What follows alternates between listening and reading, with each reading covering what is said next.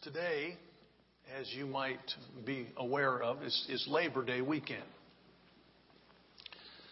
And this is a time of the year that we set aside to honor and thank the American worker. The, the people that have built this country by the sweat of their brow. The first Labor Day was celebrated in September on the 5th in 1882 in New York. And then it became a national holiday in 1894 when President Grover Cleveland signed it into law. Labor Day became a national holiday. So as we take time out to thank and honor the American worker for all that he or she has done, I'd like us also to take a few minutes to thank God. The first part of the message today, the title of the first part is Thank God for What He Provides. You might say, wait a second, you just said it was the American worker that built all this country. Yes, that's true, but it was God that created those workers. It was God who gifted those workers. It was God who sustained those workers through difficult times in some cases. And it was God who gave them creative, innovative minds to do what we take for granted, but is really pretty amazing in this country. Do you know who did all that? God did. God did all that. And so we are this morning thankful for what God provides and how God has blessed this country. Did you know that God blessed America?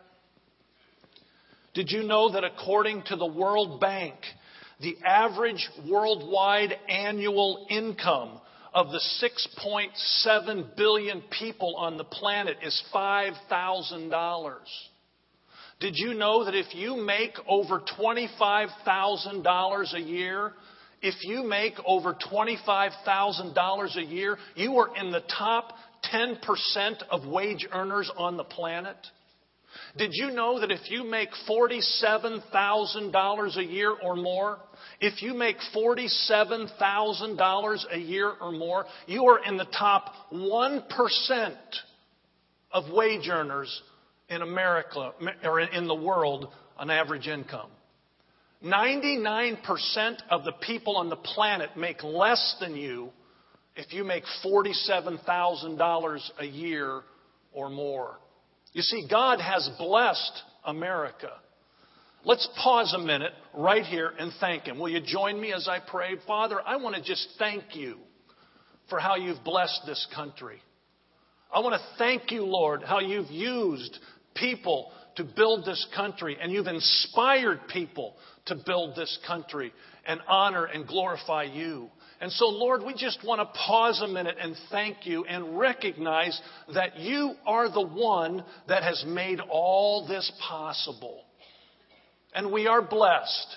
And Lord, again, we thank you for it. In Jesus' name, amen. It is my prayer that God would help us become people that live with thankful hearts because we have much to be thankful for.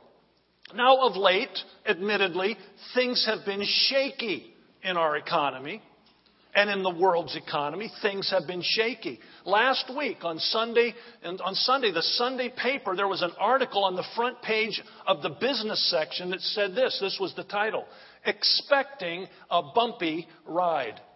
The article talked about people just like you and me, just regular people that they interviewed, that were worried and nervous about the future. The article, in the article, five people were interviewed and they were all worried about jobs, unemployment, uncertain future, and things like that. A few days ago, I read an article that was critiquing a book. I have not read the book, but the book's title is After America Get ready for Armageddon. Now, apparently, the premise of the book is that America is sinking fast and there's not much we can do about it. Now, the article that was critiquing the book was titled, America is not the Titanic. Listen to a quote from the first paragraph of this article that was critiquing this book. Our decline is not a done deal. This country can sail through the present storm and into favorable seas again if, if enough of us will just man the pumps and not the lifeboats. This attitude seemed to be supported by a small group that I asked to meet with me about a week and a half ago. I asked these people, people in our congregation that work in the business world in this community, I asked them to give me their read on the situation in our community and, in fact, in the world.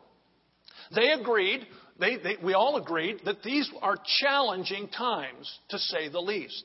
They also agreed that these are tough times for some people, to be sure. But they all seem to agree in the end that we would, in some way, pull out of this if, using the article's way to say it, we all man the pumps or do our part to turn this thing around. Dave Ramsey, you've heard about him. He's, he's preaching this new plan. And this plan is to help turn America around economically. And his plan says it happens one person, one family, one church at a time. As one person turns their life around, as one family turns their life around, as one church changes the direction of their, the way they, cha- they use their finances, then America in, eventually will be impacted. And I believe that he is exactly right when we do our part, if you will, to man the pumps. So we are thankful for what God provides. But on this Labor Day, when we celebrate the American worker and the work that God has provided for many of us, we also have to, the second part of the message is be responsible for what we receive. We need to be responsible with what God provides for us. And I believe that part of the issue in the world today part of the problem economically in the world today has something to do with the fact that God's people have not been responsible with what God has given them through the years. For some here this morning, things are tough. And there is not a lot of encouragement in your future that things are going to change anytime soon. So, what can you do to prepare for what's to come, whether it's good whether it's bad, whether it's indifferent, whatever the future holds economically, what can you do? What can I do to prepare? Well, this morning, I'm going to give you a formula that will absolutely work if you do it and stick to it for the rest of your lives. I'm going to give you a way that you and your family can turn things around economically and you can eventually have economic financial freedom and that stress of finances will be taken off your shoulders. This is a formula that I'm going to give you. For some here this morning, this might be the most important thing you hear all year or maybe long, longer. This formula, if followed religiously, will absolutely help your family, or it will absolutely help the family or the person that's the worst off here today and everyone else. Now, let me stress this again. It must be followed religiously, this plan, this formula that I'm going to give you, for the rest of your life in order for it to work. You can't start on this formula and then give up. You have to start on this formula and continue it for the rest of your life. Everybody get that? This formula only works for you if you're committed to it for the rest of your life. Here it is. Now, when I say this, I guarantee you, some of you are going to be disappointed. I guarantee you. But here's the formula that will absolutely work and will set you free in every area of your life. Here it is put God first. We could stand, have the benediction, and go out now, and if you would do that, it would change your life. Well, Pastor Chuck, you're supposed to say that. You get paid to say that. Maybe so.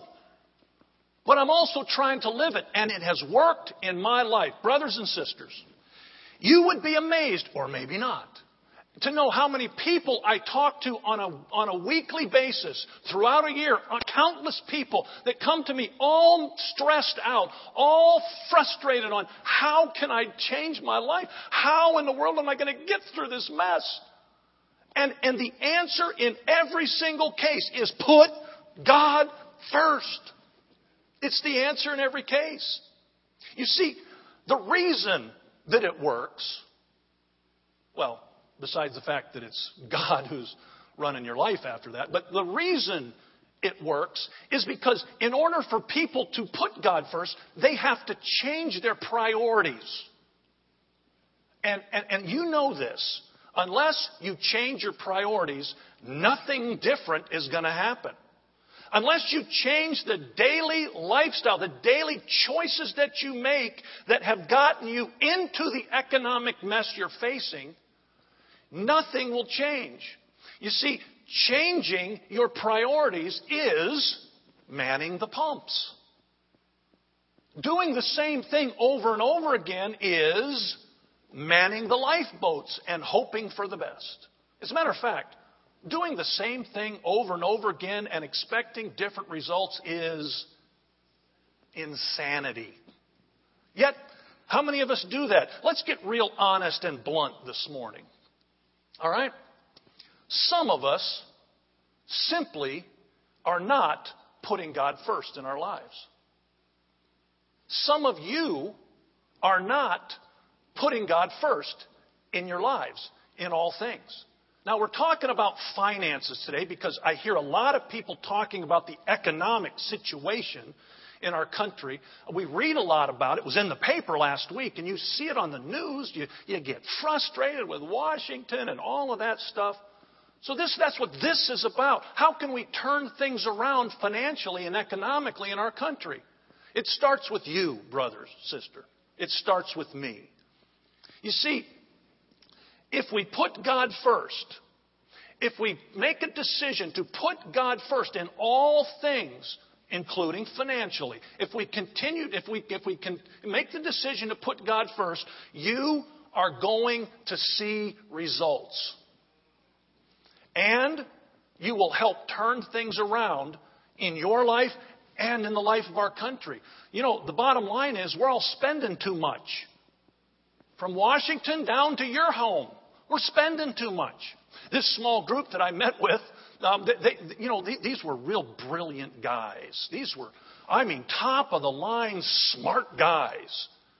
So I said, "What's the formula? I mean, how do you how do you get out of debt?" And they said, "Well, here it is: spend less than you make." I said, "I was expecting more out of these guys. Spend more than or spend less, spend less than you make, is what I meant to say, and what actually they did say. Spend less than you make. Somebody asked me, Pastor Chuck, how have you lost weight? Well, I, I eat less, exercise more. Eat less, exercise more, lose weight. Pretty simple. And financially, you can get a handle on your finances if you spend less than you make. You see, every family is responsible for what God has given them. Because we start with the premise that everything we have belongs to God. Everything we have belongs to God. And He gives it to us to manage for Him. And some people spend more on hidden addictions than they give to the kingdom of God. And then they say, I can't afford to give to the kingdom of God. I can't afford to live a life financially that would please God. And yet, uh, come on. You see, put God first works because to do that, we need to change our priorities. Every family here this morning that needs to can turn things around, can make a fresh start, can hit it again and get and be successful in their walk with God when they put God first. Brothers and sisters, I haven't seen anybody writing that down. So do it when you get home.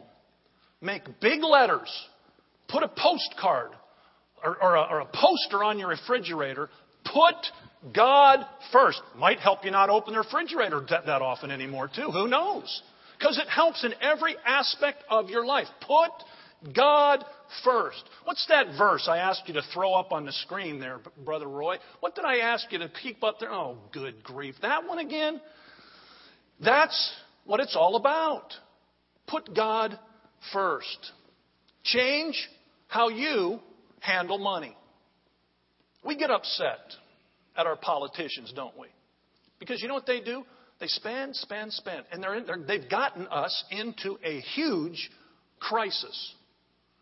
Now, we call them, say, don't spend anymore. They still spend more. You know why? It's hard for anybody not to spend more money. Somebody say amen. It's hard for you. It's hard for politicians. This politician here wants to cut that politician's program, not mine. I don't want to cut stuff. That is something that is hard to do. But something that we need to do is say, God, I'm going to give you control of my finances. I'm going to give you control what flows through my hands, blessed by you. Oswald Chambers said this If we believe in Jesus, it is not, if we believe in Jesus, it is not what we gain, but what he pours through us that really counts. John chapter 7, verse 38 says this Whoever believes in me, streams of living water will flow from within him. Chambers goes on to say this Our spiritual life cannot be measured by success as the world measures it, but only by what God pours through us. And we cannot measure that at all. Put God first. Malachi is a very famous chapter that talks about that. Basically, all Malachi is saying that if you're not involved in tithes and offerings, you are robbing God. Why? Because everything we have belongs to Him. We're managers. Okay, Pastor Chuck, how do I do that? Well, you change your priorities. You put God first. It is a formula that will, it is a formula that will turn your life around. It is a promise from the Word of God. It'll turn your life around in every area if you make the decision and stick with it for the rest of your life. How in the world am I going to prepare for what's to come? Well, put God first. Start today. You see, we all want God to bless us, don't we? Yet we know that God does not bless disobedience. We know that. But yet we want God to bless us. So put God first, keep God first, and watch things turn around in your life. God wants to bless you. He wants to help you, but He can't if you're not obedient. That's what you call this morning manning the pumps. Matthew chapter 6 talks about how we handle money and our attitude about finances. It says, don't store up for yourself treasures on earth. Store up for yourselves treasures in heaven. Or change your priorities. Put God first. It also says that we, are, we, we should give to the needy. This is more important to us in America who live in the top 10% of age earners in the world. Do you know there's some people, if you take away America from the equation, if you take away the Western world from the equation, the average annual income is down to $1,500 a year. The average annual income. I mean, there's some people that if they don't eat today, they die. You understand that? If they don't find food today in the garbage dumps that they live around, they die. And here we are. Look how blessed we are. Someday, we're all going to stand before God and He's going to ask us if we knew about that and then he's going to ask us what we did about it. Well, God, you know, I had to feed my family. I had to clothe my family. I had to get Xbox for my family. I had to have cable. I had to have the best cell phone. I had to have, I had to have, I had to have. And these people are dying. Do you know God has provided enough on this world to feed everybody and everybody can live? You know, that's exactly the way it is in this world. I don't know why America has been so blessed. I don't know why God, why God chose America to be blessed. But when we're blessed, then we, we must be responsible for what we have. So it is our responsibility to get our finances in order so that God can use us to bless the world. Somebody say amen. By the way, the, the end of Matthew chapter 6 basically says, don't worry. Pastor Chuck, you don't know my situation. Well, probably not, but don't worry. Put God first. Let Him work it out. Let Him walk you through the mess. You do that by saying, God, I'm going to put you first. I'm going to live a life that pleases you starting today and for the rest of my life. And you will, guaranteed, you will walk out of the mess that you're in today. How long will that take, Pastor Chuck, for, let's say, to get me out of debt? Well, my, my panel that I talked to, these, these, these high thinking, wise guys that I gathered together, you know what they said? It'll probably take you as long to get out of debt as it took you to get in debt. Maybe longer. Or maybe not. But you must start today honoring God. You know what? Don't ask me to figure it out. Let God help you figure it out. Don't give up. Don't listen to what I'm saying and saying it doesn't work for me, it won't work for me. It absolutely will work for you if you start today and never give up. Here's a practical thing to consider that I ran by this panel that I talked to, and they said, you know, that sounds pretty good. A good manager, I'm anxious to say this in the second service because teenagers sit over here. A good manager of the resources that God gives him or her never lives on more than 80% of their income. Man, you should write that one down too. That's a lifesaver. You should never plan to live on more than 80% of your income. Why is that? Well, 10% goes to God, absolutely. And 10% is to be put away for a what do you call it? A rainy day fund, a snowy day fund here in Indiana, um, perhaps an emergency fund, or partly a college fund, retirement fund, whatever you want to call it. Maybe it's a fund that helps me not use my credit cards as much fund. Maybe it's that kind of fund. But you're putting 10% into the kingdom, minimum, 10% into a rainy day fund, let's say, and you live on the rest. Then you know what happens? Once you get there, the rest of your life, your goal, your joyful goal, is to decrease the 80% and increase the 20%. That's the goal. That's the fun part.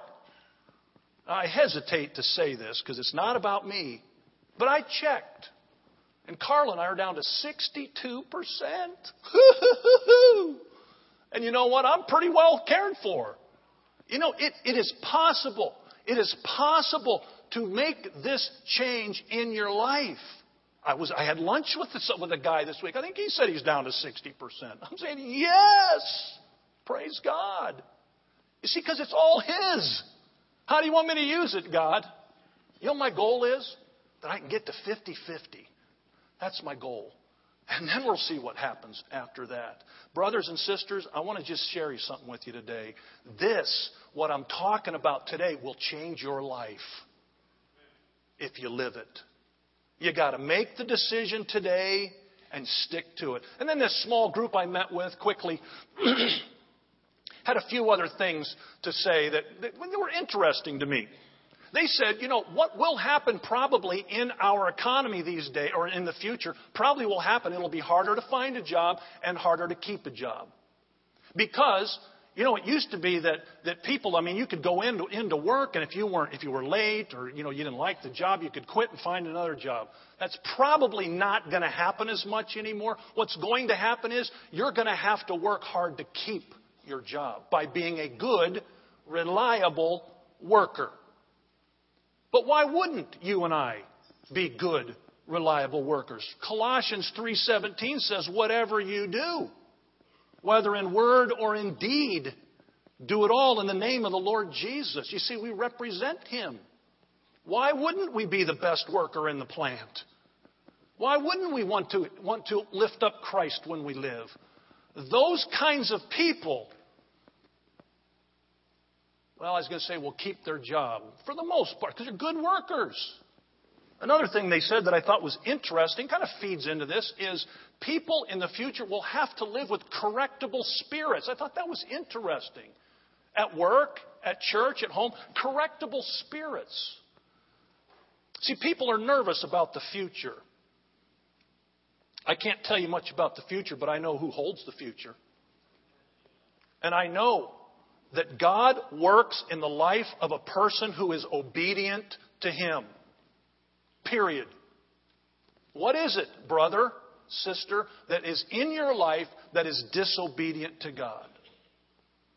You must choose today to put God first, to love Him with all your heart, soul, mind, and strength. Put God first. In every area of your life, live according to kingdom principles. One of the, one of the guys on, on this little panel said this Too many people are fans of Jesus and not followers of Jesus. We need to be people that follow Jesus, walk with Him, serve Him, lift Him up in our lives. That's God's plan, and that works. Put God first. Be responsible for what God places in your hands and goes through you to bless others. That's always been God's plan.